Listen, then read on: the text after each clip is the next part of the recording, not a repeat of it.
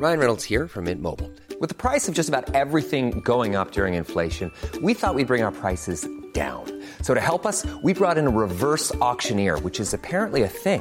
Mint Mobile unlimited premium wireless. Ready to get 30, 30, bit to get 30, bit to get 20, 20, 20, bit to get 20, 20, bit to get 15, 15, 15, 15 just 15 bucks a month. So, Give it a try at mintmobile.com slash switch.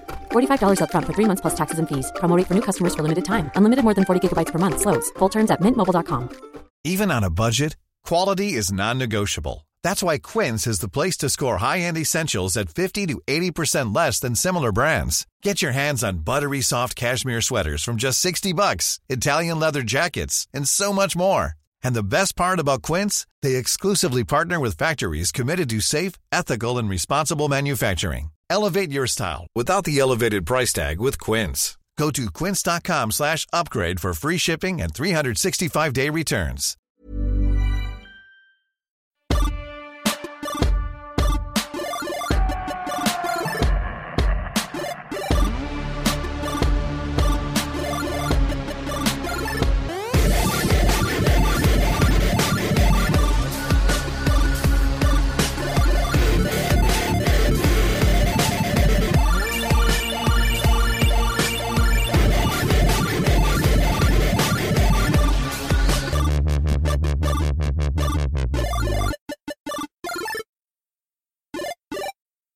Hello and welcome to One Up, the game podcast delivered through the AI podcast channel. As you may know, it's been E3 season if you're listening to this, and me and my partner in crime, Carl. How are you doing, buddy? Not too bad, guy yourself. I'm good. I'm good. Apart from the weather, which, as well, Irish and British, uh, we you got to talk about the weather. It is currently pissing down where I am, and you're from Ireland, so you know twenty four seven. Yeah. Uh, so yeah, I got a yellow rain warning over here, which is just brilliant. I don't know what the hell that means, but yeah, great June weather. Um, but in this one, as I said, we're going to be doing E three stuff. Um, so Carl, we'll start with overall thoughts on E three and whether Sony were right to give it a miss this year. I think that the short answer to that is is yes. In the way that uh, I mean, it's hard to say what Sony could have done if they, if they'd done a press conference, like what they could how they could have benefited from it. But in the simple, if if it comes down to the simple case of where they punished for not showing up at E3, and I don't think they were. I think kind of there was a free swipe for Microsoft and Nintendo, and they didn't really take it it's not say they had bad showings, and obviously we're going to get to them, but I, I don't think there was enough kind of wow moments, uh, you know, enough for us to say, you know, you shot yourself in the foot, Sony, by by letting them have the stage. I, I don't think they did enough with the the stage space they were afforded by Sony. Unfortunately, I, I don't know if you're kind of thinking on the same lines. Um, I'd agree. I'd agree with the overall point. I think Sony have not missed a trick at all. I think they, I think they're perfectly justified him in, in giving it a miss for a year. Um, I think it. I think it is fair to say overall the um, Microsoft and Nintendo especially have missed um, missed their free hit or missed their opportunity. Is probably the best way to say it. But I don't think they had particularly bad conferences. We're obviously going to go through conference and conferences. I don't think they were bad, um, but they just didn't. They just didn't really do anything against Sony. like we know Sony's winning the console wars. It's not really close. And Xbox, they released a lot of stuff, and obviously it's only been a year since they've announced um, their million um, new studios and stuff like that. So to expect a million new exclusives and go, they're only on well Xbox and P- Xbox and computers the the way they go about it, but only, only on Xbox. It's a bit much, but I think considering it's only been a year, I think they showed a decent amount. But I just don't, I just don't think even possibly me as as the Xbox fanboy that I am, I'm probably expecting a bit too much. But having it now settled, I think they did all right with what the time period they had, and yeah, um, the biggest news is probably that next gen's twenty twenty that we thought it would be, uh, but we'll get to that on the Xbox stage. But yeah, bit of a not forgettable because of the new console stuff, but that'll obviously be built on next year. But it's just an E3 that outside of a few celebrity appearances and, and a doggo, obviously, it was quite forgettable. Just, I think it'll just be one one of the E3s that easily forgotten, especially next year with the new console stuff. Yeah, I, I think really when when people uh, think of this E3, they're gonna just think of Keanu Reeves, Yeah. which is kind of strange. I mean, it was a very safe E3. There was it was kind of like here's the games you know are coming, or the services you know are coming. Here's more details on them. Um, you know, here's release dates, and and you know, I love release dates. I, I can't remember an E3 that gave so many release dates, and uh, in in my kind of recollection, and that's brilliant. But I think it was just there wasn't enough surprises, and I think some of that could have been down to leaks. And obviously, as we get to discuss those games that were leaked ahead of time, you know, I, for one example, being Elden Ring. I think Mm. obviously if if Elden Ring had been like, here's a game with George R. R. Martin and From Software, people would have lost their shit. But we knew it was coming for like I think there was rumors leaked kind of months ago, and then Yeah. George R. Martin confirmed he was working on a video game, which added more credence to the rumors. And then the actual game and and Bandai Namco is, or is it Bandai? Yeah, Bandai Namco, as other games all leaked a few days ago that were going to be revealed at E3. Which, so I think I suppose you can't really blame the companies when leaks are, are spoiling what what they have to reveal. But I think even if those games hadn't been leaked, there still wasn't as many surprises as there are in a, a standard E3. But maybe that's just what to expect as we're kind of coming to the end of a generation, but they're not quite ready to throw all their cards on the, Mm. the table for the next gen. This is what you're going to get. I'm, I'm sure it was the same before the, the previous gen, and we've obviously already just blocked that out. So, um, it it, it was kind of to be expected, I suppose, at the end of the day. Yeah, I'd agree with that. I think th- th- obviously with 2020, the date, um, well, holiday 2020 is the the big day. Um, in terms of, I'm going to still call it Xbox Two. They're probably not going to call it. They'll think of something new, new bullshit. But I'll call it Xbox Two. Uh, Xbox Two, PS5 looks like that's going to be 2020. Um, so yeah, it's it's not. You're going to get the last hurrahs of this gen with um, Cyberpunk and Watch Dogs and stuff like that, but I don't think there'll be many surprises. Well, Death Stranding as well, but we've we've made fun of that game enough on this podcast. um, we'll start. Um, it, well, the extended weekend with their fir if they count count them as E3, but we're going to talk about the count them as the E3 weekend. We're going to talk about Google. Um, yeah, got a, a Stadia Direct thing. I can't remember what they actually call it. It was again a bit boring. Stadia Connect. That's the one.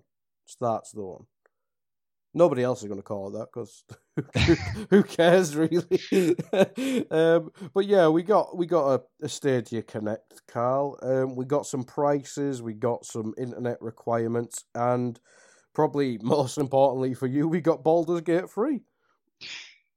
the only thing important to me, to be honest. I mean, what I'll, the positives I'll give this showing was that it was short. I think it was 25 minutes long, but the shortest of all the, the presentations. And secondly, that it unveiled Baldur's Gate 3 from Larian Studios, which I think is the, the perfect studio for, for bringing a long awaited sequel to, to a series that I'm a fan of. Um, I mean, we discussed that on the last show, but again, that was already leaked ahead of time, so we, we knew it was coming. But I mean, other than that, it was really poor from Google, in my opinion. I, I think they needed to tell us why we need this. And I think as soon as I heard kind of the, the, the Stadia Pro subscription plan, I think that they're, they refer to it as, the kind of the details of that, that just killed it for me. I mean, to, to sum it up, really, obviously, it's it's nine ninety nine. You get a selection of games. Okay, that's standard. It's it's kind of like uh, Game Pass, but then they tie streaming like to to 4K. You need the the Pro uh, subscription. Obviously, they're going to launch a free subscription in 2020, as they confirmed, but that'll be capped out at 1080p. So you'll be buying a game for 50, 60 quid, you assume. I'm talking euros there, obviously, before any any any UK based listeners. It's not like, that what game different. costs 60 pound, but 40 40 pound, let's say. You know, you're paying 40 pound for a game, but you can only play it in 1080p unless you pay a tenner a month. Otherwise, you know, why wouldn't you just get it on your PS5 or your Xbox Two or whatever they're going to call it, you know, you get the game and you can play it in 4K if you have the system and the the 4K TV. Like it just it makes no sense to me to tie 4K to to. The, I was never going to get a subscription for Stadia. I'm not interested in it that much. But if they have good first party exclusive games, maybe I'd be like, well, look, I all I, have controllers, I have. You know, a, a laptop. I can just stream it on my laptop to play this game but that's that's not going to happen if if I have to you know if I'm not going to be able to get it in 4K and I just think it's it's crazy to to tie that to to the subscription plan what did you think I I, I, I can only agree with you. I mean, Google trying to make their their way into gaming and, and trying to make a big dent in it, and I think the first two, well, the first was a press conference. This this was a little video pack. I thought both were a bit crap if I'm going to be brutal about it, I thought they were I thought they were both terrible, if anything. Um, it was even worse for me. The only thing that looked exciting was Baldur's Gate 3 and my crappy internet made the quality drop, so even that looked shit. Which was quite a, it's quite fitting considering Google um, you need a decent internet connection. I can't even play a fucking YouTube stream without it dropping quality. Um, so yeah, I'd, I'd agree with everything you said there. I think they've shot themselves right in the foot with um, obviously it was always going to cost some money, but to, to tether 4K of that and then you're going to have to pay your own games and stuff like it just, it just didn't make sense because they're not going to have the catalogue. And will will Xbox Game Pass is probably one of the biggest topics of the E3, but you can't even really compare it to that. It won't have the it won't have the catalogue of that, and other than Ubisoft, who look like they they've took to it, it just doesn't really seem to have that much in place, really. Um, in in terms of the requirements, um, obviously the most important uh, uh, important thing of, of streaming. Um, 10, 10 megabytes per second gets you 720p and 60 frames per second stereo. 20 megabytes per second gets you 1080p 60 frames per second 5.1 surround sound. 35 megabytes um 4K 60 frames and 5.1 surround sound. So yeah, 35 megabytes per second. I mean, I have dodgy internet, especially in my front room where I'm on an extender and stuff like that. Like I'm doing a podcast here, and I'm kind of wary that I may have a weak internet connection. So hopefully that doesn't come across to any of the listeners. But if it does dip at any point, I, never mind. That's just me and you talking over Skype. If I'm trying to play a game, and then there's input lag, which has been apparently not not horrendous problem, but it, it it's a potential issue with this. And if you have to have a steady connection of 35 megabytes to play a game to its full potential of this gen. This is this gen. So when when Xbox Two and PS5 come out, and whether we eventually get to 8K as a normal thing in in the next few years, if you need 35 megabytes to play 4K, I mean, what, what are you going to need to play 8K, etc. It just it just seems a bit weird to me.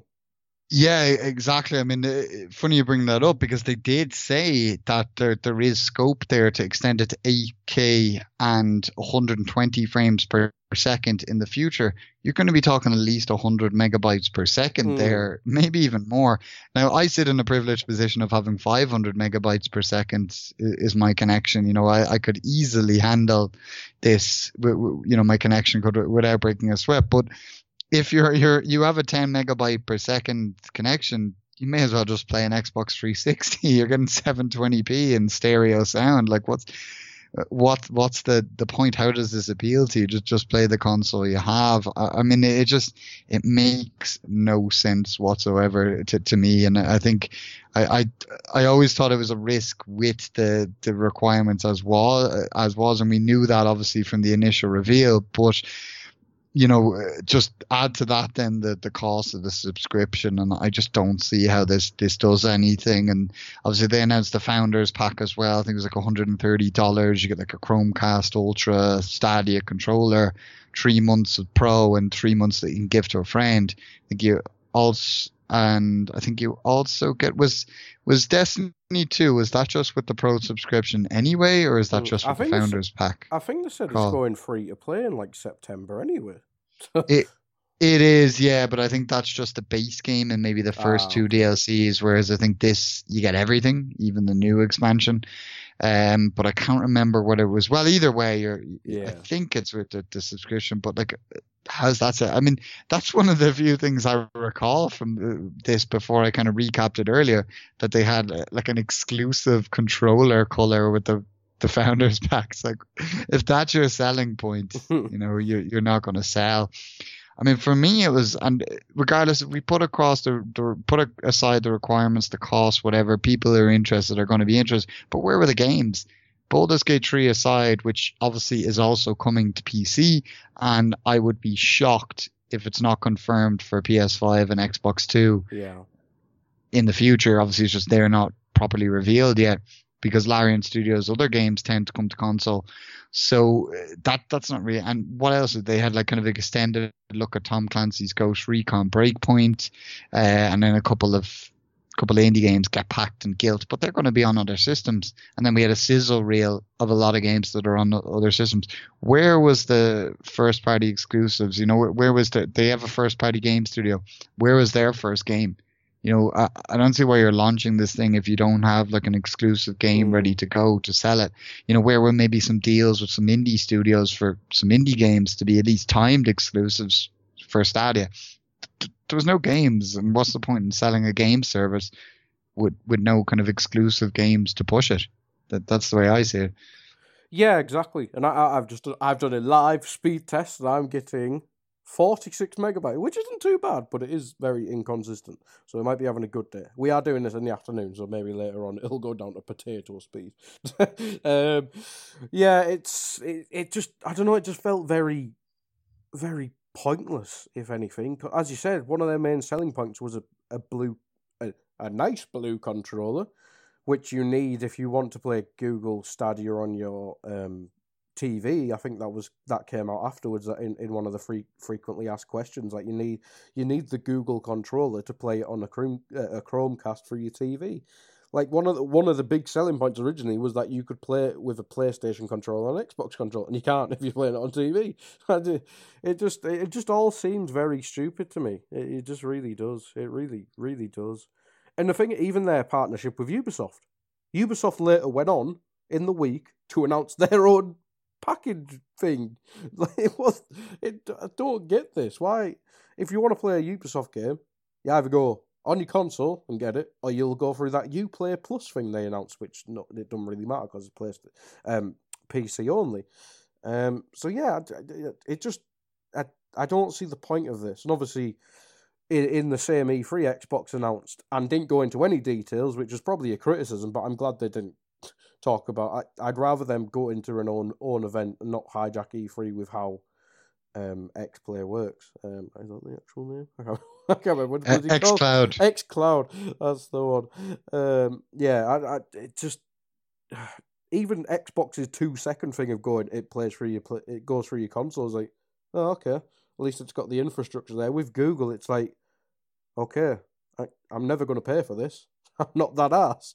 So yeah, I thought this was just um, it was just pretty pointless. And a, a big company like Google, I I just think they've got it completely wrong. Really. I, I mean that's that's the biggest positive is for Microsoft that this reveal is basically being like free market research for yeah. them. Like the reaction to this, they can say, well, you know, we're going to do it differently. We're going to give you 4K for free. We're going to, you know, they can go and do all these things and get the goodwill of the people. And so they've Google have really handed an advantage to, to Microsoft, and I suppose Sony too. Once they they kind of properly play their hand on the the streaming side of things. So I just think it's it's um it's it's crazy, really. I mean, at the end of the mm. day, um, I, I don't know what what Google are thinking, and, and at the minute, unless there's a lot of U turns and kind of changes in in direction, it's probably going to fail, in my opinion. And I get that that that kind of outlook from from a lot of the industry. Yeah, yeah. Thing it, and even then they said it's not it's not going to be properly available till 2020 and then we've got the next generation of consoles which will just take over the gaming market so it's just completely screwed we've got some of the biggest games of this gen coming out in, in, in spring, which we'll obviously get to, and then at the end of the year we're getting new consoles. So I, I don't get why Google launched it now. It just didn't. It I don't I don't see it. I don't care. But um, we'll move on um, from Google because I don't think many people will be that asked. But if you are asked, feel free to tweet us and explain it because I don't get it. Um, another one, uh, uh, the next, uh, well, it wasn't a press conference, it was a EA Play. Um, there wasn't much we were interested in. It turned out to be better than I thought it would. Um, but we'll we'll start off um, firstly with, with the big reveal that we expected to happen and did happen and got the full gameplay and stuff like that was um, Star Wars Jedi Fallen Order. And for me, not and like the perfect game for me is just making Knights of the Old Republic. But this just looked like a modernization and a betterment, if that's if that's the right word, of um, Force Unleashed, which to me just sounds pretty damn great. Yeah, no, I, I was actually a little surprised by that. I mean, we obviously never seen the gameplay for this uh, back when they, they revealed kind of the trailer and the release date a, a few weeks ago. Um, and I assumed it was going to be kind of a spiritual successor to the Jedi Knight series, which was like a first person series of, of games. I mean, especially with the Jedi Fallen Order, it just seemed to, to make sense. Respawn obviously are known for making first person games. So when I seen the gameplay on at EA Play and seeing it was a third person action adventure game like Force Unleashed, I was surprised. But the, that was definitely the, the, the first thought was, oh look, it's like Force Unleashed three, but but not. Um, and you know, either way, obviously, re- respawn. I suppose in the end of the day, respawn are going to want to do something different. So I suppose it makes sense if they're they're going from from first person to uh, third person action adventure. And I suppose you could compare it to Guerrilla Games, obviously going to Horizon having previously hmm. made the Killzone series. So it makes a lot of sense in in that way because studios don't want to be tied to the same genre, the the same series for for too long.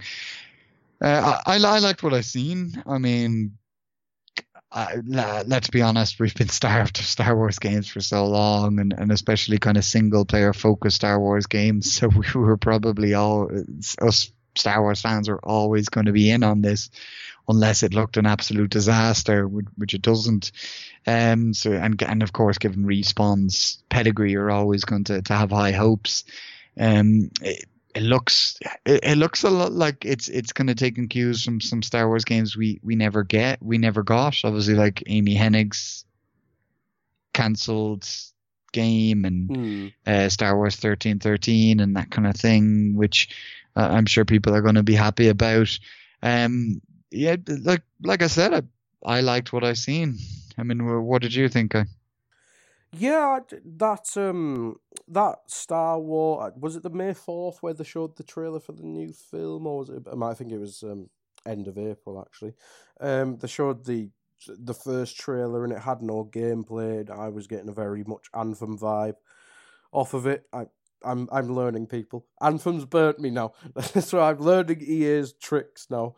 Um, so yeah, I was I had a very bad vibe um, coming off that event in April, and I think this is I think this has really turned it around for me. To be honest, I think it'll be something I'll pick up day probably day one.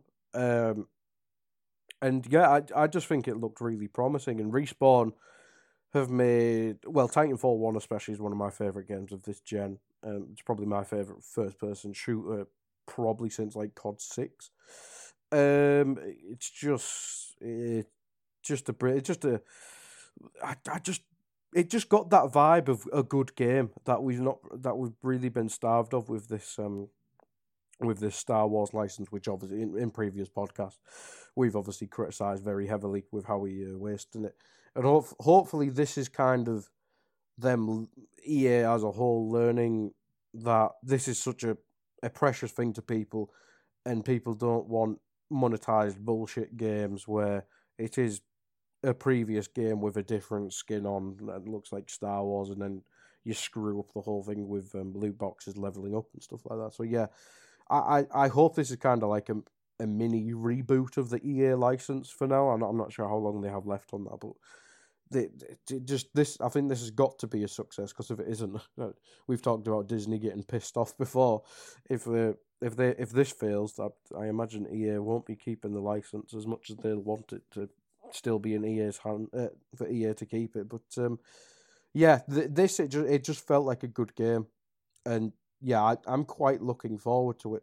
I really am, and if it succeeds, I, I'm very happy for respawn, and um, yeah, hopefully they make Titanfall free just for me. but yeah, yeah, th- this has got to be the start of not wasting the Star Wars license. I think is the main point. Yeah, definitely. I mean, it is it is really do do or die on this one. I thought it was interesting actually that um they they made sure to mention that it's canon to to kind of the the current. Mm Star Wars timeline, and I, would say that didn't go down well with a lot of people who had books and previous games that were originally in the canon that have, have since been written out as as kind of legacy content.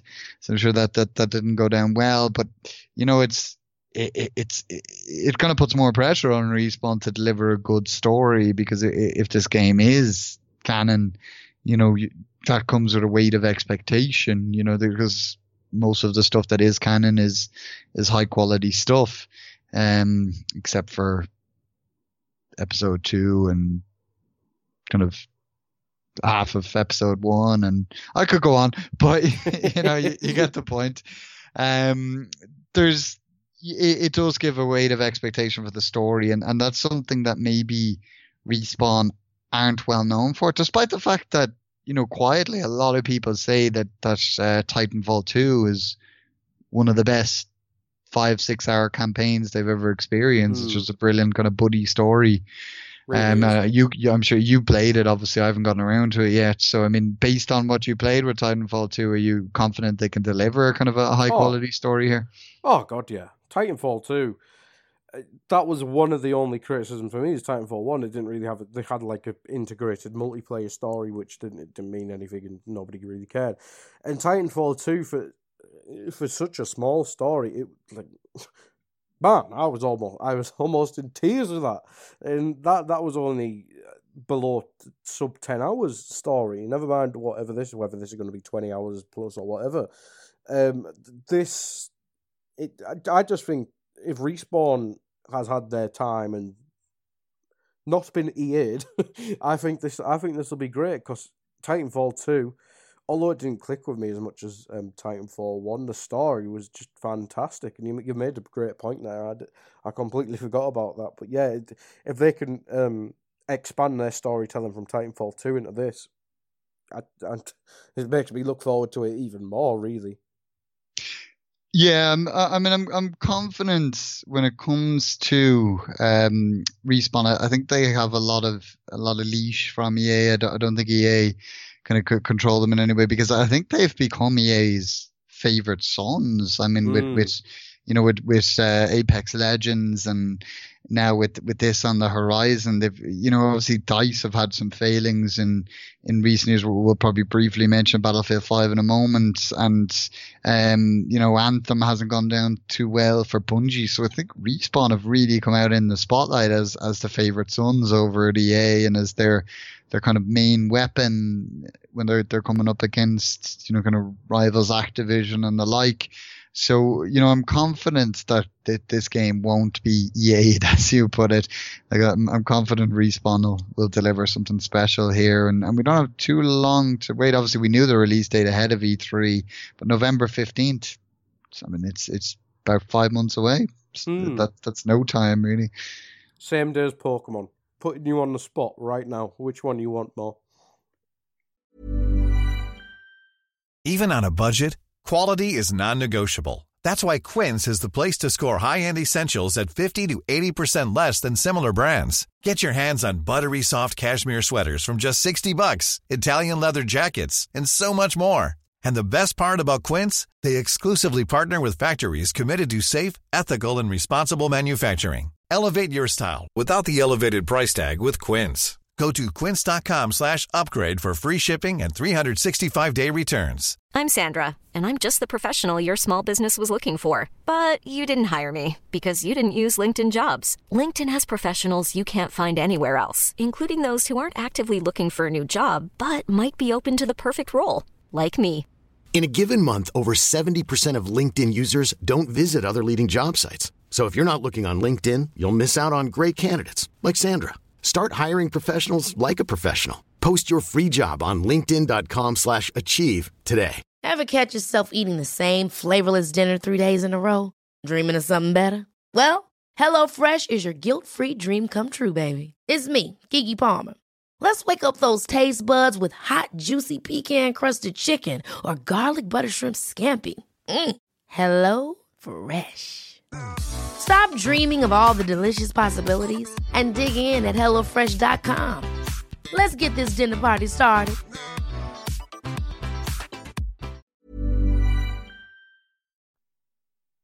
Pokemon. Obviously. Yeah, but I'll probably. th- th- That's not a slide on on Jedi Fallen Order. Yeah. I'll probably get both, but like I have got from midnight till when Pokemon gets delivered to finish Star Wars. um, yeah, uh, as you mentioned, there is more to EA play. Apex Legends, um, they released um, season two, a new character called Wattson. I wasn't paying that much attention to be honest. It looked like she made shields or force field thingies.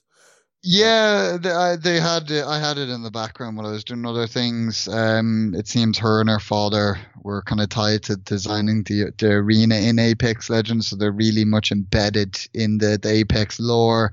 And she seemed to have kind of a, a sad story with her father and, and being really proud of her and all this stuff. And I was like, wow, you wouldn't expect this from like a multiplayer battle royale game. Um, but I mean, Apex Legends, they're, they're it's doing things. I played a bit of it way back when, meant to go back to it, never did. But I enjoyed what I played. It's really solid. It's it's another example of how talented a, a studio Respawn are, and um, I mean, I, I think it's it's one of the, the success stories for EA recently. Not much more we can probably Yeah, say on that one. Yeah, uh, we'd have to play it to take, but to care that much. Um, next up, Battlefield Five. They brought out um some new maps which are free. Again, EA trying to apologize for the whole Star Wars stuff. Um, looked like they were trying to tell the story of Greece in the but in the Second World War. I know you're a bit of a history buff. I, I wasn't. I'm not too too familiar with the Greek stuff in in in World War Two. Excuse me. Um, so yeah, that looks like an interesting story to tell, even if it is just through multiplayer stuff. But yeah, take anything tickle your fancy with Battlefield there? the real thing I know to me is the fact that it's been added to EA Access. I mean, I, I think that kind of tells the tale of kind of how, di- like, I'm not, obviously people bought this game, people are playing this game, but how disappointing it was, and, and probably Mm. the part as, as we kind of touched on, and, and why Respawn have kind of emerged ahead of DICE, maybe as, as the favorite sons of late.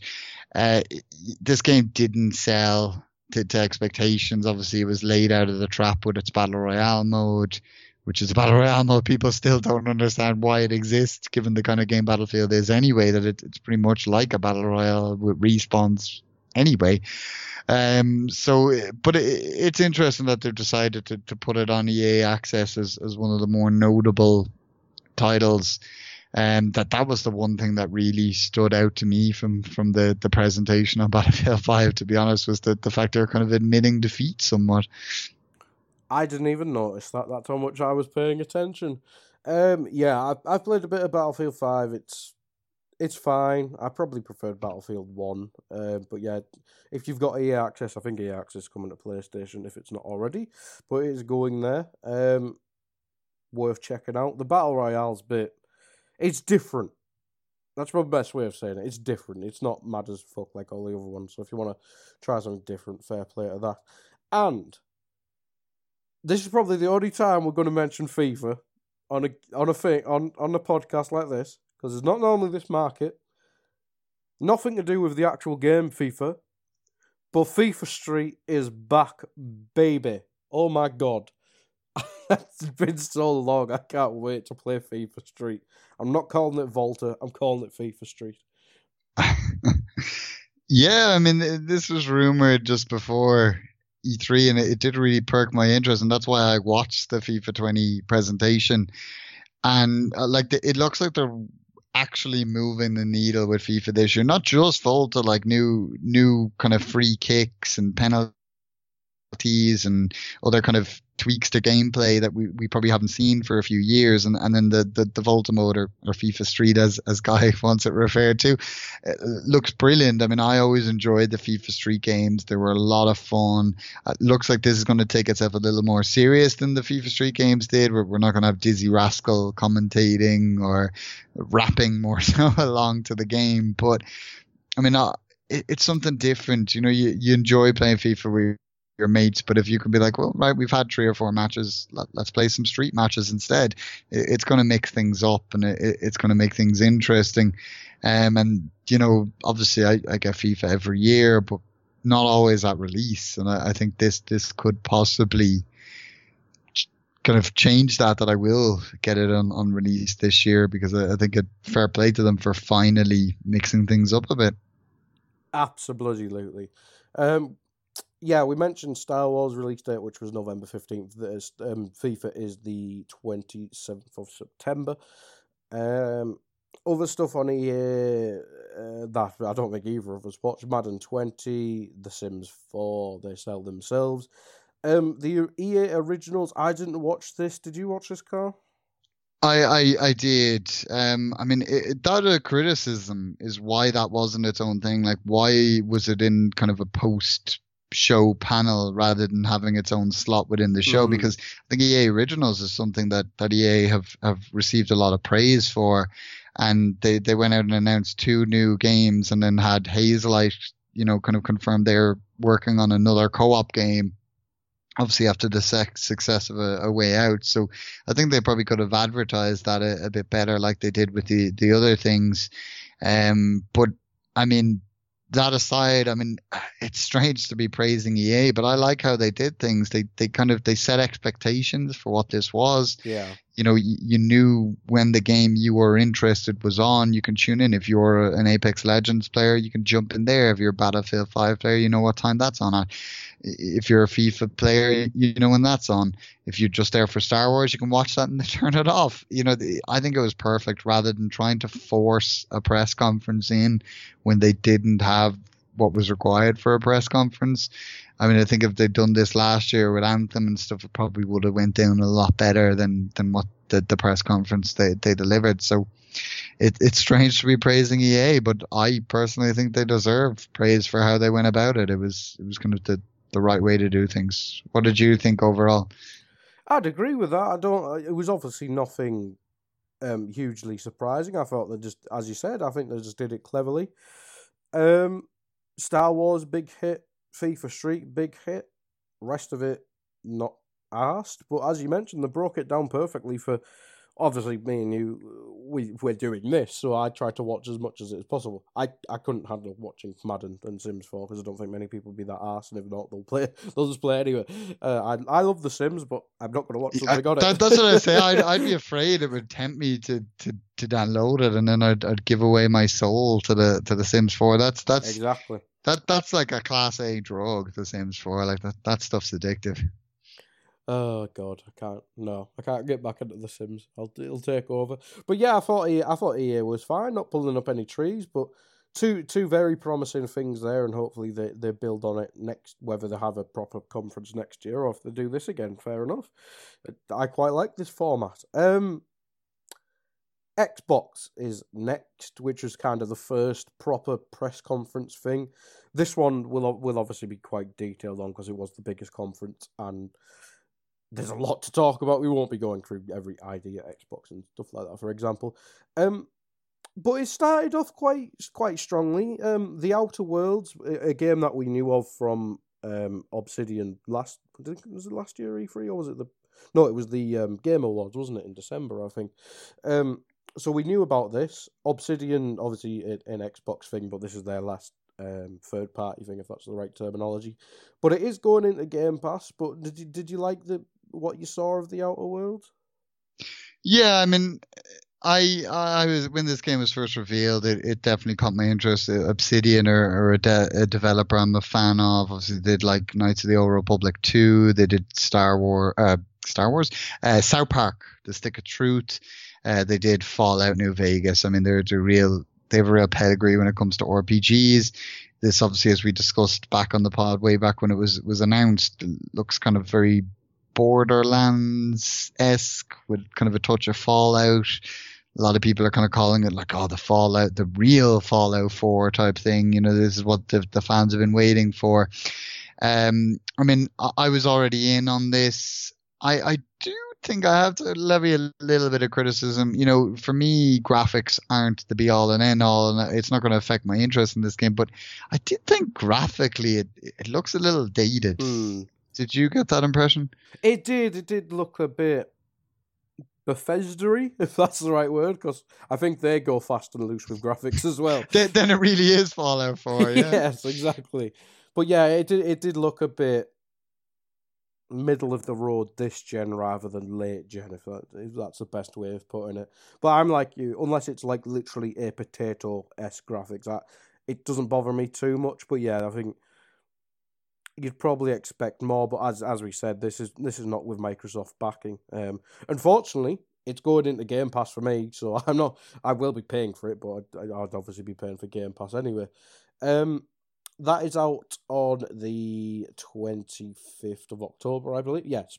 Uh, yeah, and that was a new release date, obviously. So we got we got that, and we got the Game Pass confirmation. And I mean, maybe it's my thinking, but I wasn't sure it was going to be day and date Game Pass because although it is now first party, it's yeah. still there was commitments already. It was going to be on PlayStation. I didn't know whether Xbox would want to bring it straight away, maybe bring it a few months down the line. But there we go, it's day and date, so that's cool. It's it's effectively free in inverted commas if you're already a Game Pass user. So may as well check it out.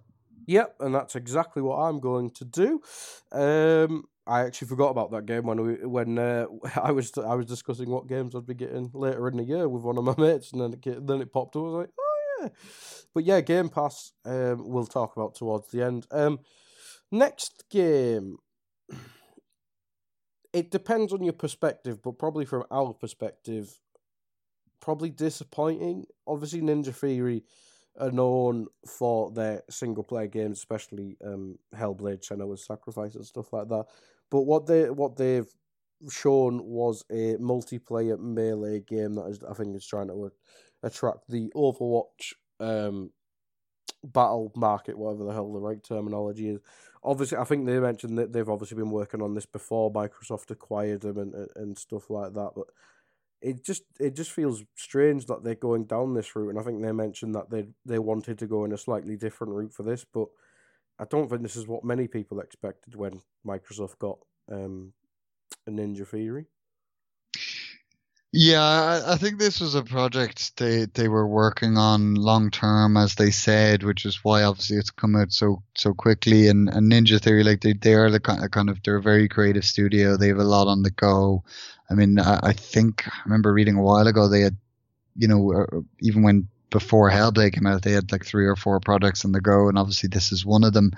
Um, obviously I would have preferred if it was like a Hellblade DMC kind of single player action game that, that we kind of expect from these, but but obviously you can't can't blame them for experimenting and, and these kind of arena fighter games. They, they are in vogue. Um, and I thought it was kind of funny in a way because um, before Ninja Theory became Ninja Theory, their first ever game was a multiplayer Xbox Live game. So it's it's kind of like they've come full circle. Um, but again, if uh, it's gonna be on Game Pass, you know, I'm, I'm sure it'll be out in either late this year or early next year. Obviously, they confirmed the technical alpha for the 27th of this month, my birthday actually. If if, if anyone wants to say happy birthday to me, uh, but you know, it, it is what it is. It's not for me. It's it's not for you. But because we're both Game Pass users, we, we might jump on it one night yeah. and, and, mess around with it, so we can at least say, you know, whether we we were right or wrong in, in terms of our reaction. Um, but I'm sure Ninja Theory. I, I don't think this is going to deny us getting that that oh, that yeah. uh, action single player experience on, on the next Xbox. You know, I sh- wouldn't be surprised to see Ninja Theory come up on stage at, at E3 next year and, and unveil what else they have in the works. So it's, it doesn't, it doesn't really matter to be honest. Um, it's, it's, I'm indifferent to it basically. Yeah. yeah as you mentioned, I'll, I'll, I'll give it a go. Um, I think I've I've signed up for the alpha just to see what it's like. Um, but yeah, as you mentioned, obviously it's a um, first party thing for Xbox, so Game Pass, I'll play it. Um, next one, another first party thing, I believe, is Ori and the Will of the Wisp. Not not my cup of tea, but people love this artsy side scroller. Is that the right, right term? Yeah, um, side scrolling type thing. Um, been people have been going on about this game for years. I recall. Uh, we got a release date of um, February the eleventh, eleventh of February. Um, this do anything for you, Carl? I've actually been waiting a while to, to, to try the, the first Ori. I, I do like Metroidvania games, and I, I really like the art style and this one. It kind of reminds you of something like Journey. Um, at least they finally gave a release date on, on this because it feels like we've been shown this game so many times without a release date. I'm surprised the release date is as far off as it is. I would have expected this game in the fall, but you know, whatever. These day and age, it's best to just get the game complete rather than kind of releasing something that you're going to have to patch. So at least the, the fans finally have the, the release date. Again, it's we already knew from uh, the the Xbox showing a few months ago that it, it was going to be Game Pass day and date.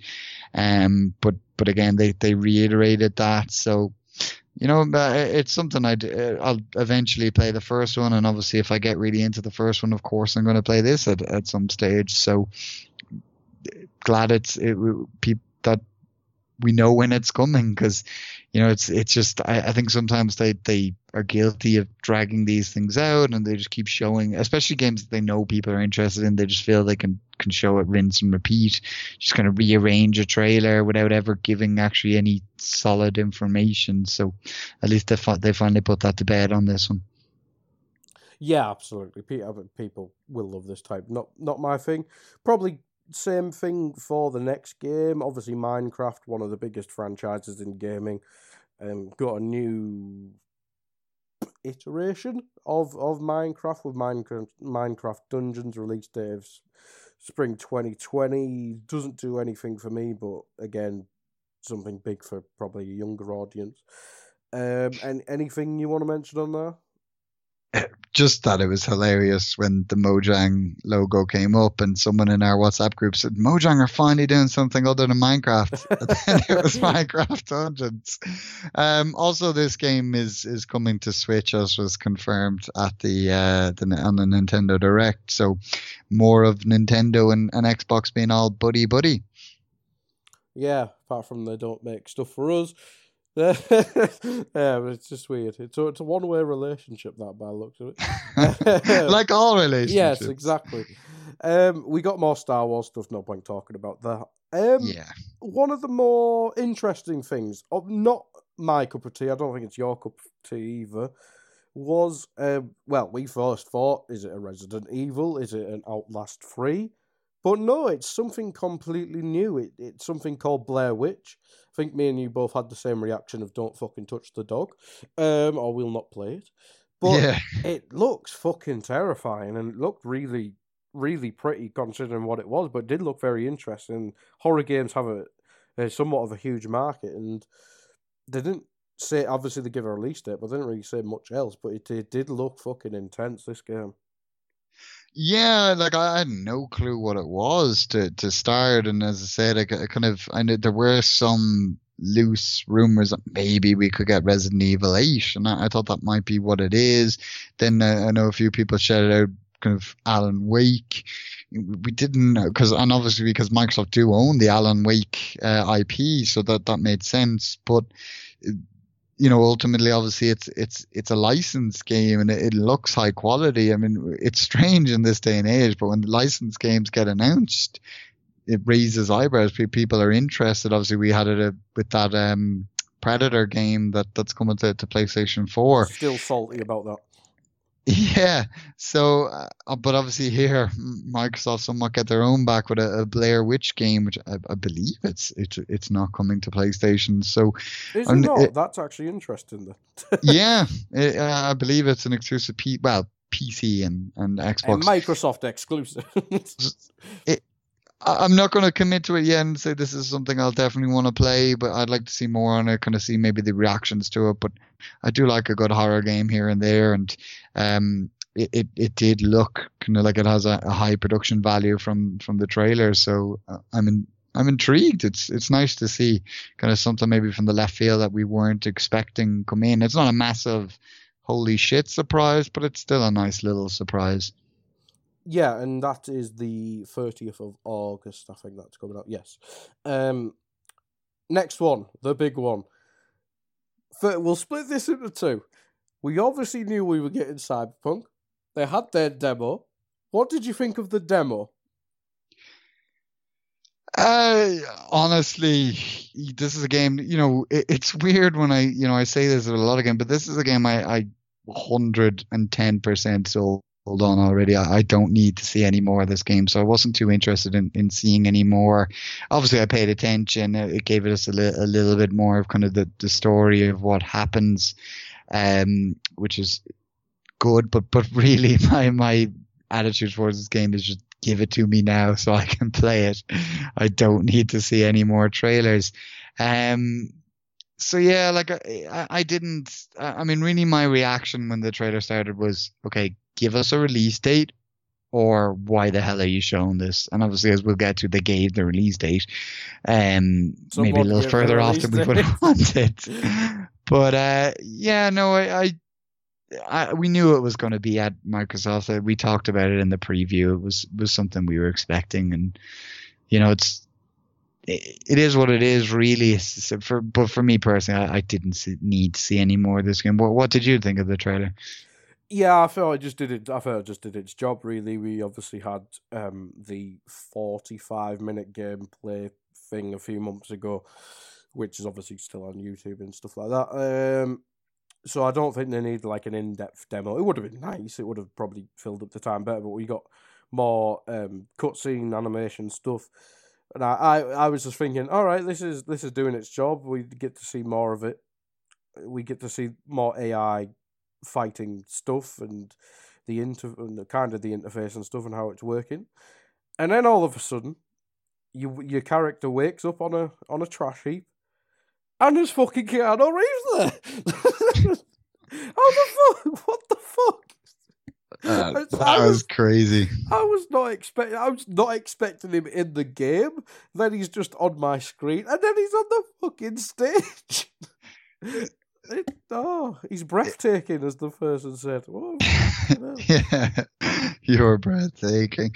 Yeah, no, that I mean that, that kind of sums it up. I mean, as I said, I'm I'm sitting on my phone texting saying if they don't get a, a give us a release date, we riot, and then suddenly there's Keanu Reeves on my TV screen. I'm like, what? you know, like cyborg Keanu Reeves is saying and next minute he's out on, on stage talking about his involvement in the game and the crowd went crazy. It's probably the biggest reaction we, we see in Ash uh, E3, which is weird to say, but usually, I mean, sometimes celebrity, in fact, celebrity endorsements are usually frowned upon at E3, but because it was Keanu Reeves, it was, it was a totally different reaction. Um, and uh, I suppose then ultimately it, it kind of regardless of the release date, which we did, of course, get as well, um, it, it kind of made sense as to why they were showing Cyberpunk uh, again because this, this is a massive reveal that they, have got Keanu Reeves, who at the minute with, with the John Wick films is, is kind of gold dust, really. Oh yeah, he his star has just really, really grown after that uh, after that lull. John John Wick and the other stuff, and he's obviously in um, in uh, Toy Story as well. Um, it, it's had such a turnaround and it, it's brilliant. I love Keanu Reeves. It's just so funny. Release date um sixteenth of April.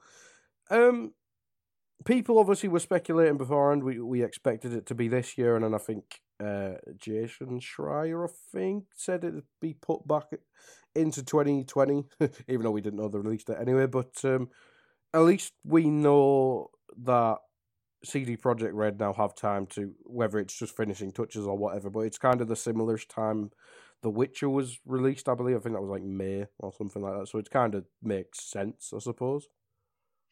Yeah, I mean, it, this game is, is going to sell gangbusters regardless of, of when it comes out. So uh, I suppose ultimately, as much as as a fan, I just love to be able to play it now. They got to take the time to get it finished. It's probably going to be a masterpiece, and, and masterpieces take time. So, you know, uh, good on you, say, CD Projekt Red. Take all the time you need, get it done. Hopefully, it doesn't miss that release date, and then in, in April we're getting to, to finally play this game. Absolutely, that's that is three days before my birthday. If anyone wants to say happy birthday, uh, um, yeah, I, I, I, just can't wait for that game. Um, then we got some more mm, in less AAA stuff. Um, Spiritfarer, Battletoads, the le- RPG time, Legend of Wright. Um, I I remember Battletoads because Battletoads is that I can't really put. Is Spiritfarer the one with the two deer? No, that that was a bit later in the okay. show, but I actually I actually made that, that that was Way to the Woods. That was later in the in the show, but I actually thought that as well when I was recapping the show, and I had to kind of look up what Spiritfarer was. Spiritfarer was kind of like a little 2D, very artsy game. Ah, okay. Um, not really didn't didn't really jump out at me to to be honest, but obviously it, there's there's obviously going to be an audience out there for it.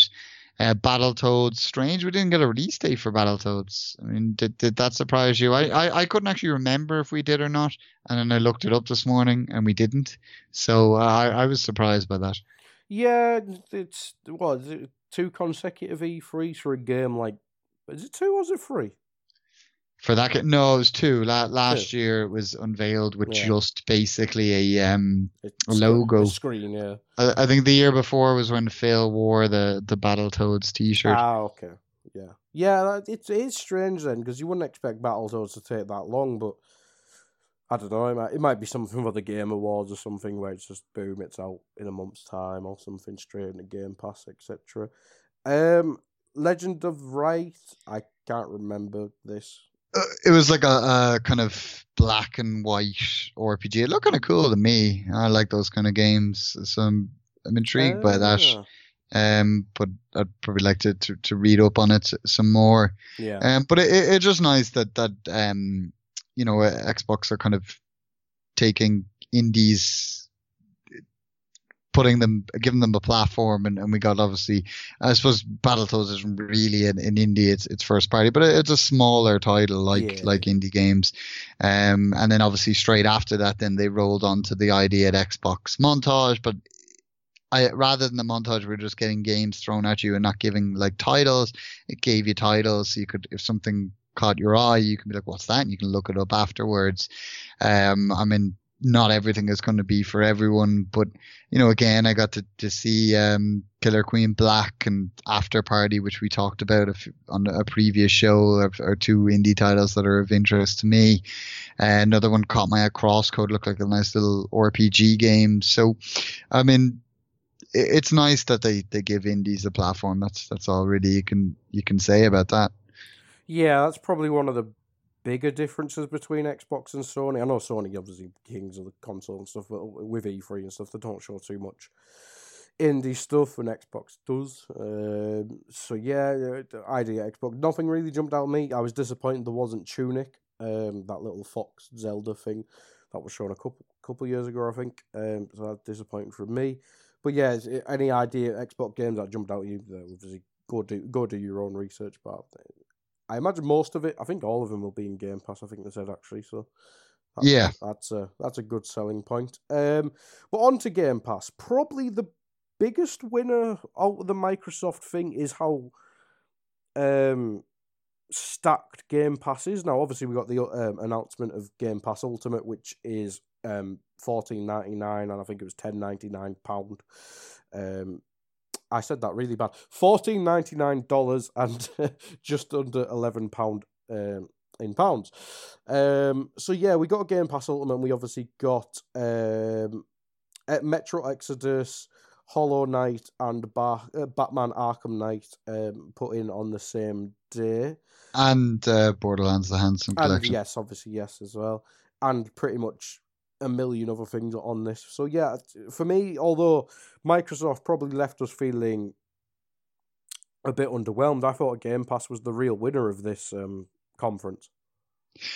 Yeah, definitely. I mean, you you kind of summed it up when you you tweeted afterwards saying like basically Game Pass is going to be stacked, and I think I think that that seemed to be a focus there because you know we're both Game Pass users, so knowing what we're going to get on Game Pass is, is important to us. I think like in this day and age, there's a lot of services that I, I won't pay for, but but Game Pass is, is one that I'm I'm happy to pay for as long as they keep giving me reasons to do so. And I think they, they continue to do that. We we've seen a lot there that is going to come to Game Pass, and I think Game Pass Ultimate represents a, good deal if if you are someone who plays on Xbox and PC because you get your your Game Pass for both the separate subscriptions for both platforms and your Xbox Live all rolled into the one for fourteen ninety nine a month, which is a good package deal if you're paying for those things anyway. Uh, they did, I, I, didn't actually note it down, but they also announced for the, the Xbox Game Pass for PC games like Football Manager, um, Age, I think Age of Empires, Definitive, uh, Age of Empires 2 Definitive Edition, which will, you know, we may as well discuss beautiful. it now. Obviously, yeah. was announced. Looks brilliant coming in October. Um, and there was a couple of other uh, PC games as well that, that were announced as, as Game Pass games for the PC. So, I mean, if, if that's a platform you play on, that that's going to be of interest to you. So, uh, I think that was a good kind of deal uh, for for fourteen ninety nine. Um, because they're, they're including so much. You know, yeah, I mean, as as you say, I, th- I think you put it well that it, you know, it was a win for for Game Pass users. Yeah, and I think we've we discussed on a pod a good few pods ago that Game Pass is probably the future of gaming. It's probably eh, Xboxes or Microsoft, if you class them both now with the with the computer. It's eh, it's probably their biggest selling point. Obviously, Sony doesn't have something too similar. As we mentioned, there's EA Access, etc., but that doesn't have the same catalog at all because that's obviously EA Uplay Plus. That just sounded shit. Um, Google Stadia disappointing as we mentioned. So I think Game Pass is probably Xbox's biggest selling point at the minute, and I think they could push it even more. Really. Yeah, definitely. I mean, it, it is a, a, selling point. The fact that you could pick up an Xbox One S, especially when they go and say, like, I think they're, I'd say they're, they're usually on sale at E3. It's like 50 quid off, that kind of thing. So I mean, you can get an Xbox One S for fairly cheap. You can get game, a year's Game Pass often bundled with it, and, and then you're sorted with the amount of games. Lately, that's all I've been playing is Game Pass games. Same, so yeah. It, it's it says it all, really. Uh, I mean, it, it's a, it's a no brainer, and as as long as as long as Microsoft keep keep pushing it up and up with with adding more titles, and, and they don't seem to be be stopping. So, I definitely think that they deserve some credit for that. Yeah, absolutely, absolutely, and um, just on just on the uh, releases they obviously announced, Batman Arkham Knight, not too new. Hollow Knight, I think you're more familiar with, and Borderlands, that's on PlayStation Plus, I think now as well, so it makes sense with their free free DLC, which we'll talk about in a min. But Metro Exodus, that's quite a new game. I know they have um, a, a, a decent relationship with um, the developer, but it's quite strange to have such a new game that isn't um, first party in there for me. Yeah, I mean it was it was kind of a it was a kind of the the, the standard title there given the the age of it. Um, it, it's it's impressive an impressive get and and if they can get some more kind of standout third party games like that, especially when when the new console comes along, I I think it's important in in continuing kind of the, the the growth of, of Xbox Game Pass subscriptions is, is really to be able to say, well, it's not just the first party games. It's not just a handful of indie titles. It's, you can get some, some big, big titles on there as well. I mean, that, that's important. And I'm, I'm sure if they're not already that Stadia, for example, can, can take a note out of that, that, that, that it, you need to get these big titles eh, to, to, to be really able to, to, to put your platform out there as, as a must buy for gamers, you know?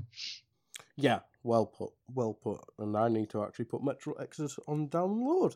Um, next up after the Game Pass stuff, we got probably the the Forza moment where they just get a game and make it look sexy. is is Microsoft Flight Simulator, which again is going into Game Pass, I believe. Uh, I they said releasing twenty twenty. I mean, it's not something I'm going to put in the diary or the calendar and and and look out for. But as soon as I notice that's released, I'm going to play it because it looks just mad and pretty, and I'll play it. for like an hour and then never play it again, probably. But this looked pretty as hell. Yeah, no, I, I'd be the same. I'll, I'll, I'll probably mess around with it again because it's on Game Pass. Um, you know, it, it was kind of nostalgic for me almost because I remember back in the day, one of my friends had Microsoft Flight Simulator and a, a, a, flight stick for his PC, and I remember messing around on it and just crashing after two seconds every time because it was so hard to play. Um, so I, I mean, it's it's not it was, it was, far from a moment where I was like, oh my god, this this is get hyped, but it was there, and I was like, it's it's cool that they're they're kind of still in touch with their their roots. I mean, that, that's obviously something they were always known for. And and those games, they do have an audience. There are some people who are obsessed with airplanes and able to get in there and play as some of their favorite airplanes is, is massive to them. So it's good for them that it's back. Exactly, exactly. Um, Wasteland 3, um, not exclusive, but I think it's inXile, if that's how you pronounce it. Um, their last third party thing before they go first party, I think. So wait, yeah, is that something you're familiar with? It didn't. It didn't really grab me at all. Wasteland Three. Yeah, so Wasteland, obviously, for for anyone to know, the the original Wasteland game came out in the 80s um and like as a really old computer game it actually was the inspiration for the the fallout games for the the initial the isometric fallouts, obviously that came out in the 90s. Um, inXile picked up the Wasteland IP and brought out Wasteland 2 a few years ago, which was across all platforms. And obviously, Wasteland 3 has been in the works for a while. Um, obviously, they were just kind of reminding us that that's coming. And I think it, did they say it was going to be game? Well, you assume it's going to be Game Pass, so yeah, just it's just kind of a, everything in here is Game Pass now. yeah, so a new trailer that just going to give a better idea of the setting and that kind of thing. But it's it's coming. I think I, I no release date yet. I think it's still tentatively set for kind of early 2020. Mm. Um, but uh, I suppose it's just uh, an example of, of Microsoft kind of showing you we, we we have all these studios and their stuff's going to be on Xbox and on Game Pass, and there you go. And that's what it is. I mean, I, I picked up Wasteland 2 on the cheap a while ago. I haven't gotten around to playing it yet, but I like inXile. They're they're a good developer, so I'm intrigued by anything they have to show. Hmm. And speaking of um, a new developer, uh, Microsoft revealed they they've purchased Double Fine, not someone I'm familiar with. I'd, you you obviously have you have more knowledge of the gaming uh, inner workings as I do. But Double Fine obviously went on to um, show Psychonauts 2. Um, I think Neil said um, he'd probably expect that'd be more of a Sony um, developer. But yeah, more, more studios for Xbox, the better, I suppose.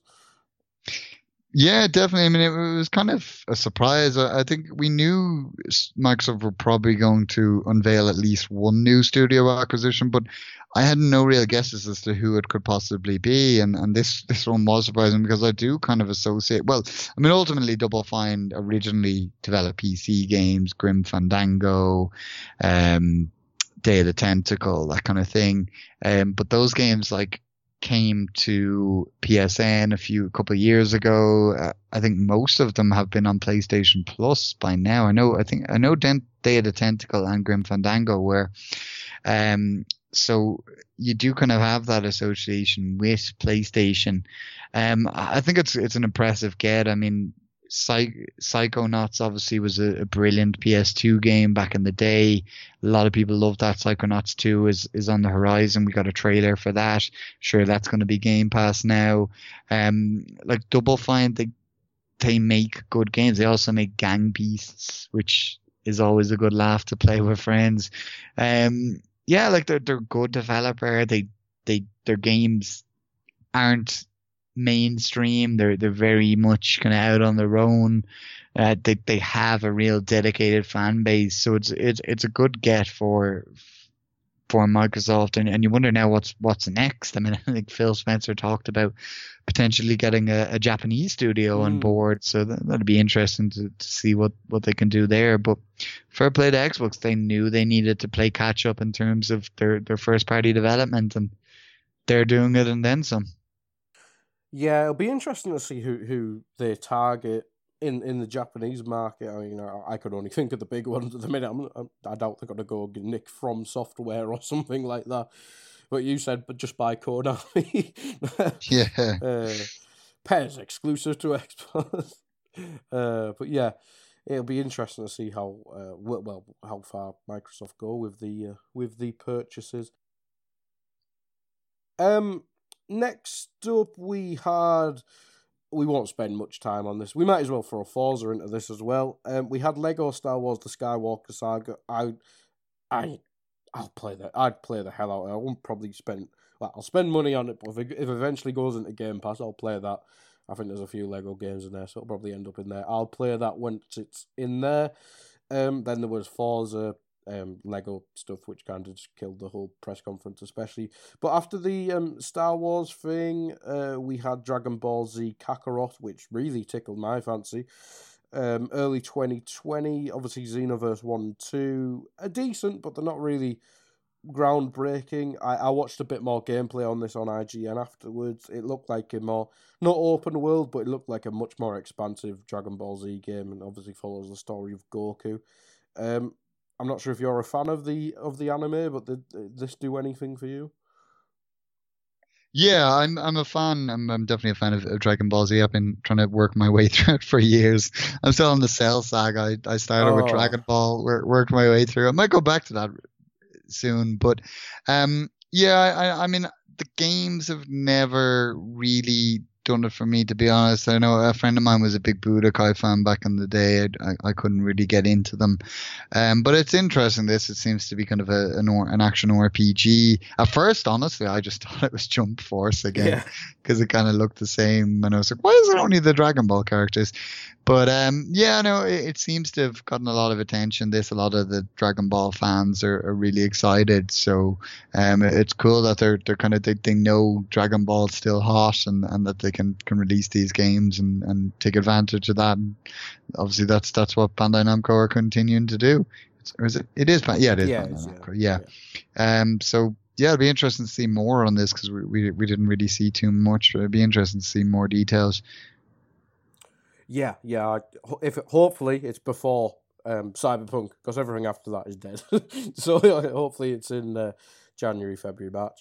Um, two more indie games, and probably the two that grabbed my eye the most um, were Twelve Minutes, which I I won't describe how I described it in the, in the WhatsApp group. It just looked a bit menacing. Is probably the better word for it. It looked very strange look very interesting. And Away to the Woods, which was the deer game I got confused with earlier. But these two games are obviously not going to touch everyone's needle uh, or uh, turn anyone's needle in, in either direction. But this it looks um, two games that certainly piqued quite a bit of neutral interest.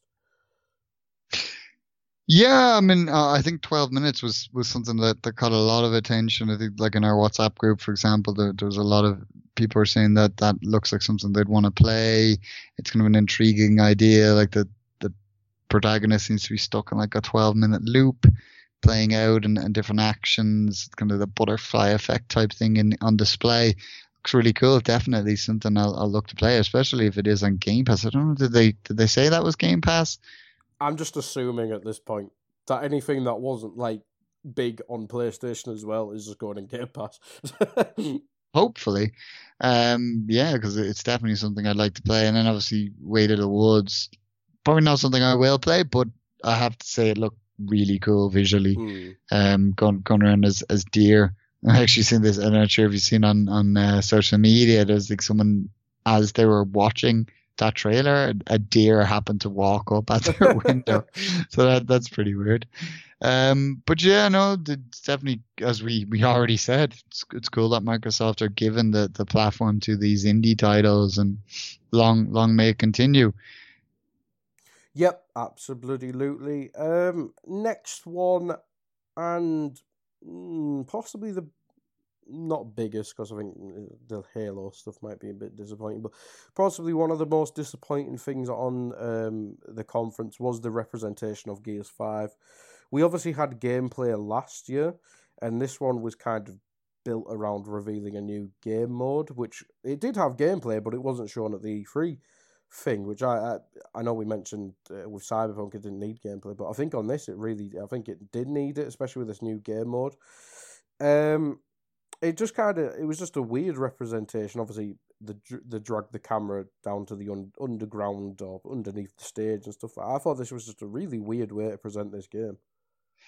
It really was. I mean, it was like here, here's some wrestlers playing the game, but you don't get to play the game. it was just, it, it, was strange. I mean, all I really took from that is is the release date, which had already leaked anyway, so I already knew it was coming. But you know, it's it's coming uh, 10th of September, not too far away. Cool. Get to play Gears.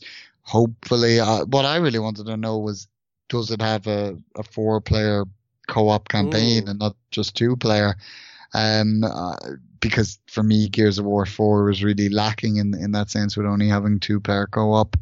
Uh, but I mean, really, uh, other than that, as you said, it was a poor way to show the game, so it wasn't really going to, to catch your, your attention. I think there's a multiplayer tech test was confirmed for the 17th of next month, so about a month to go till that. But you know, uh, I'm going. Gears Five is something I'm going to play eventually. Anyway, I, I like the Gears series, and although Gears Four was definitely a low point for the series, still not a bad game. So uh, they didn't really need to do anything for me to get my interest in yeah. this one, but for people maybe that, that aren't sold on it, I, I suppose it was a missed opportunity to really push it as the the real last hurrah for for Xbox exclusives. It was strange they didn't didn't take that opportunity. Yeah, yeah, and especially just well, Terminator will be a common common theme throughout this thing. They, yeah, they released, uh, Terminator. I forgot about that yeah. actually. Yeah, be Terminator skin. I think on I can't remember. I can't even remember the fucking game mode name. Escape. I think yes. Escape. Gears Five Escape, where you make like your own hard mode mission thing. Uh, yeah. Which they did a really bad job of explaining that as well. So yeah, as as you mentioned, tenth of September for that Game Pass again, yada yada yada. But it was very bad representation. Um, Dying Light 2 was obviously there last year. It just kind of built on that. It looks like Dying Light 2, but with I, I didn't play the first Dying Light, but it looked like it has more RPG elements. Fair enough. We mentioned Forza, Lego, nobody cares. Gears Pop, nobody cares. Um, State of Decay 2 DLC. I can't remember what it's about, which is not it, a good sign. Yeah, it was. It's actually releasing. Um, I think it was on day, it, wasn't it? It? Yeah, like the, so that was kind of just a kind of a launch trailer. Um, obviously the people who play State of Decay two are going to play that. We're yeah. that we're not the audience for that. That's you know it is it I is what it. it is. But I'm not going to play it. Um. yeah, like, uh, but I mean, at least they're supporting that game because I know that game does have its it has its dedicated fan base. So it's cool that they're not just discarding it and moving on to the to the next thing, which hopefully isn't State of Decay mm. 3. Hopefully they yeah, do something, something differently. Yeah, yeah. Um, and, uh, you know, but uh, I mean, it, it, really, I don't think we, we could say much, much more than that. And, and I mean, they, then, you know, obviously Sony had the, or Sony, Microsoft had kind of this, this little moment where it was like, yeah, you know, the way how there's games that are popular in the East that like aren't here. We're going to bring some of them to the West. Was, and they, they announced Phantasy Star Online 2 and Crossfire X, which is apparently China's most popular mm. F, online FPS.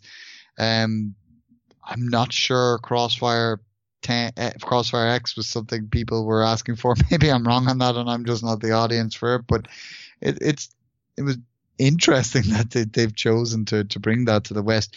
But Phantasy Star Online 2, not for me, but obviously MMOs are for a lot of people. Phantasy Star Online, the original, was, was massive, so much so that there's still people keeping servers alive and people are playing it on like GameCube and the original Xbox, which is insane. So the, I think that kind of speaks volumes as to, to, to how big an announcement this was for that audience.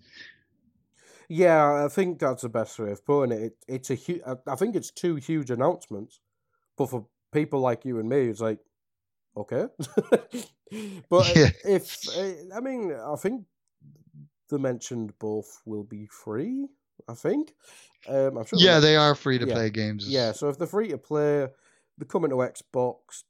Uh, I think they said Fantasies 2020. I don't think they mentioned Crossfire um, but that'll probably be 2020 as well.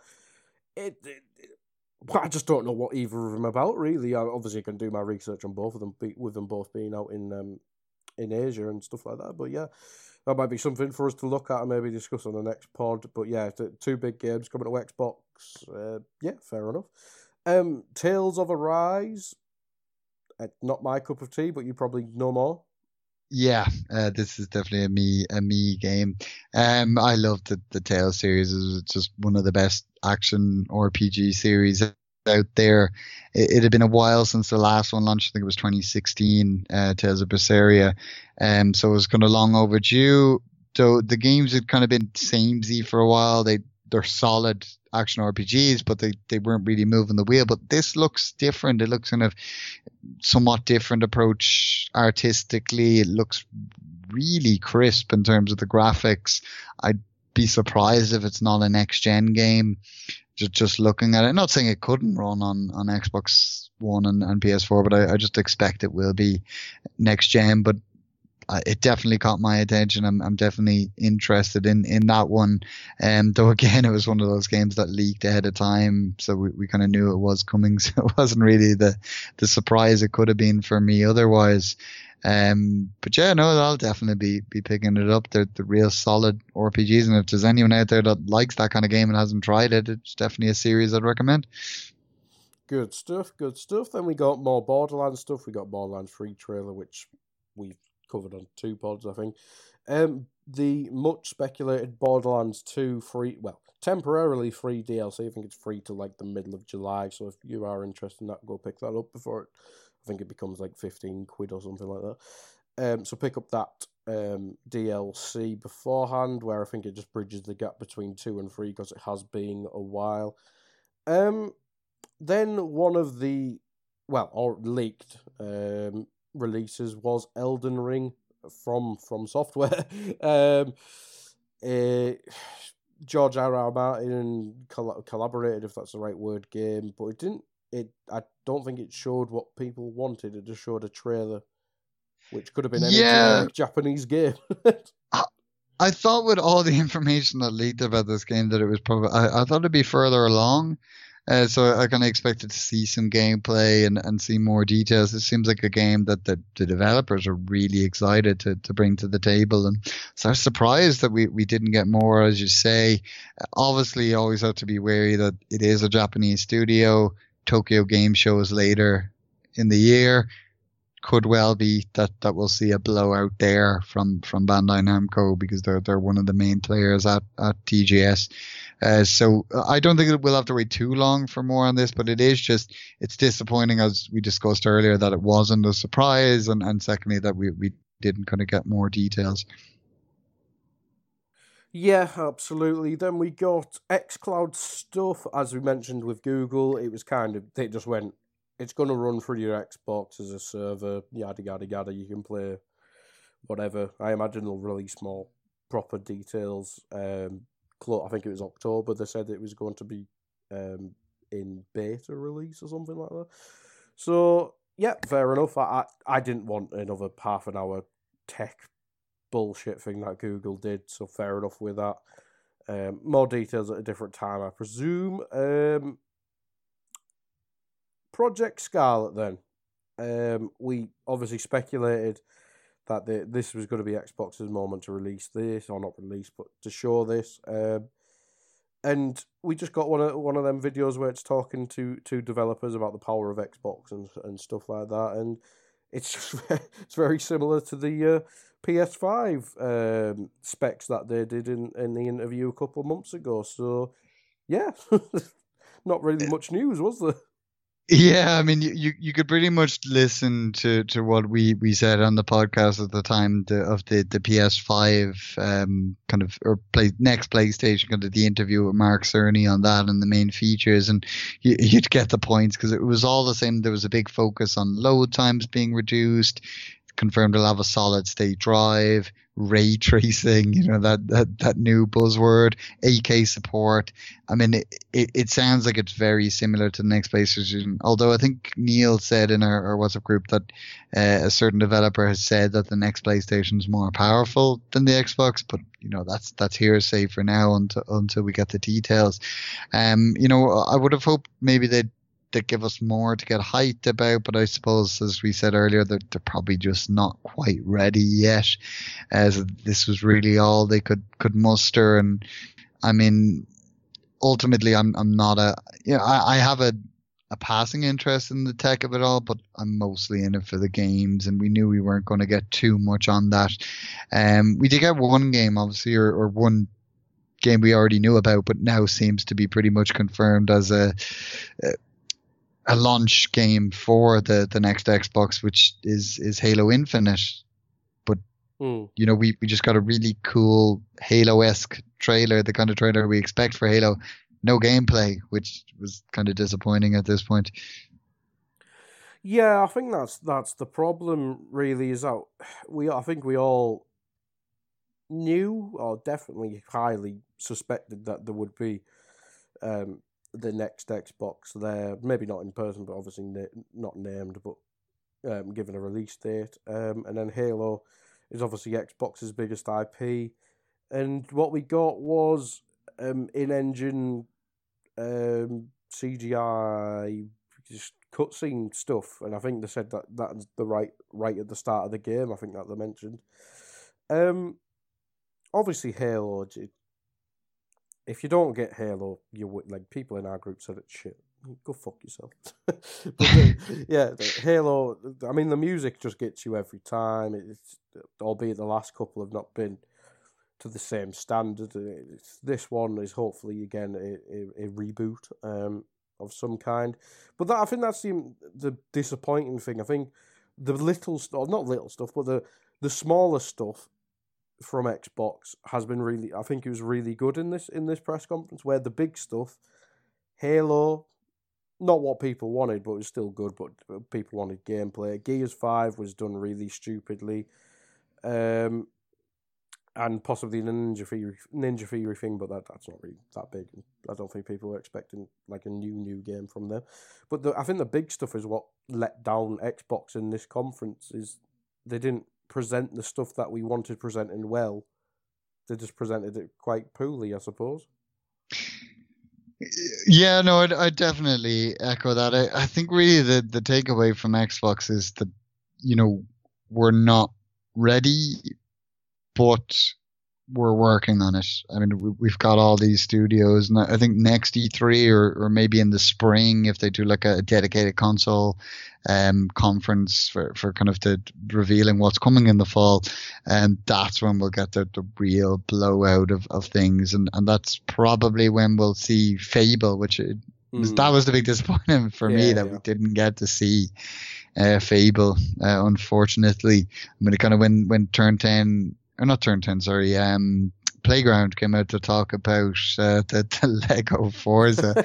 I was like, okay, please say this is when we're going to get Fable, and then they just went away, and there was no mention of Fable. And I was like, well, that's that. Um, but I'm, I, I think that there definitely is more to, to come from Microsoft, and I'm obviously excited for what they have to show in the future. But I, I just think this was a real kind of safe showing.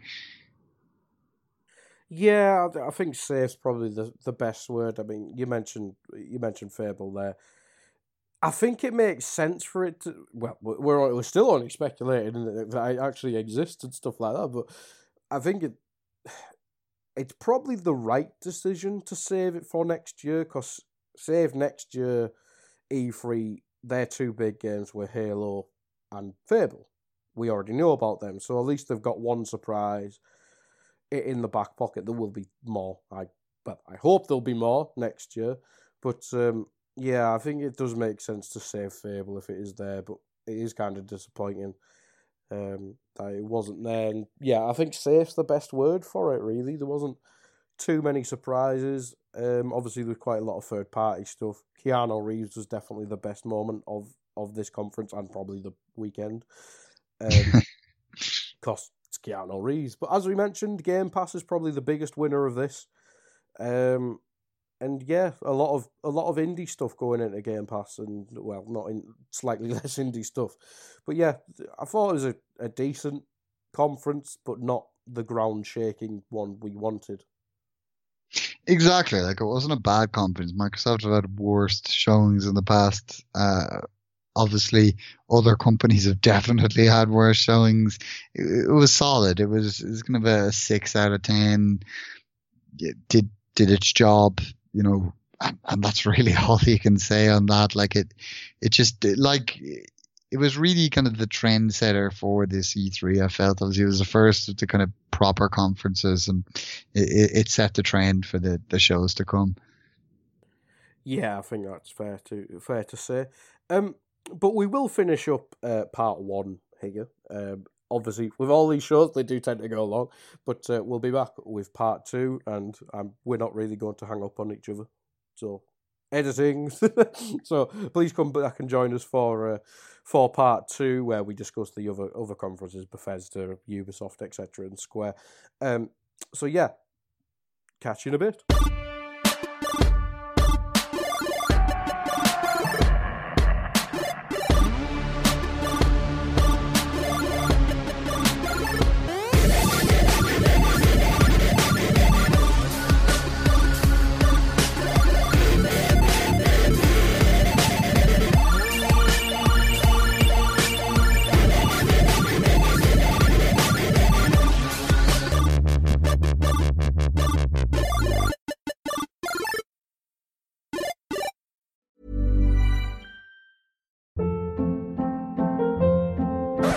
Hold up. What was that? Boring. No flavor. That was as bad as those leftovers you ate all week. Keke Palmer here, and it's time to say hello to something fresh and guilt-free. Hello Fresh. Jazz up dinner with pecan-crusted chicken or garlic butter shrimp scampi. Now that's music to my mouth. Hello Fresh. Let's get this dinner party started. Discover all the delicious possibilities at hellofresh.com.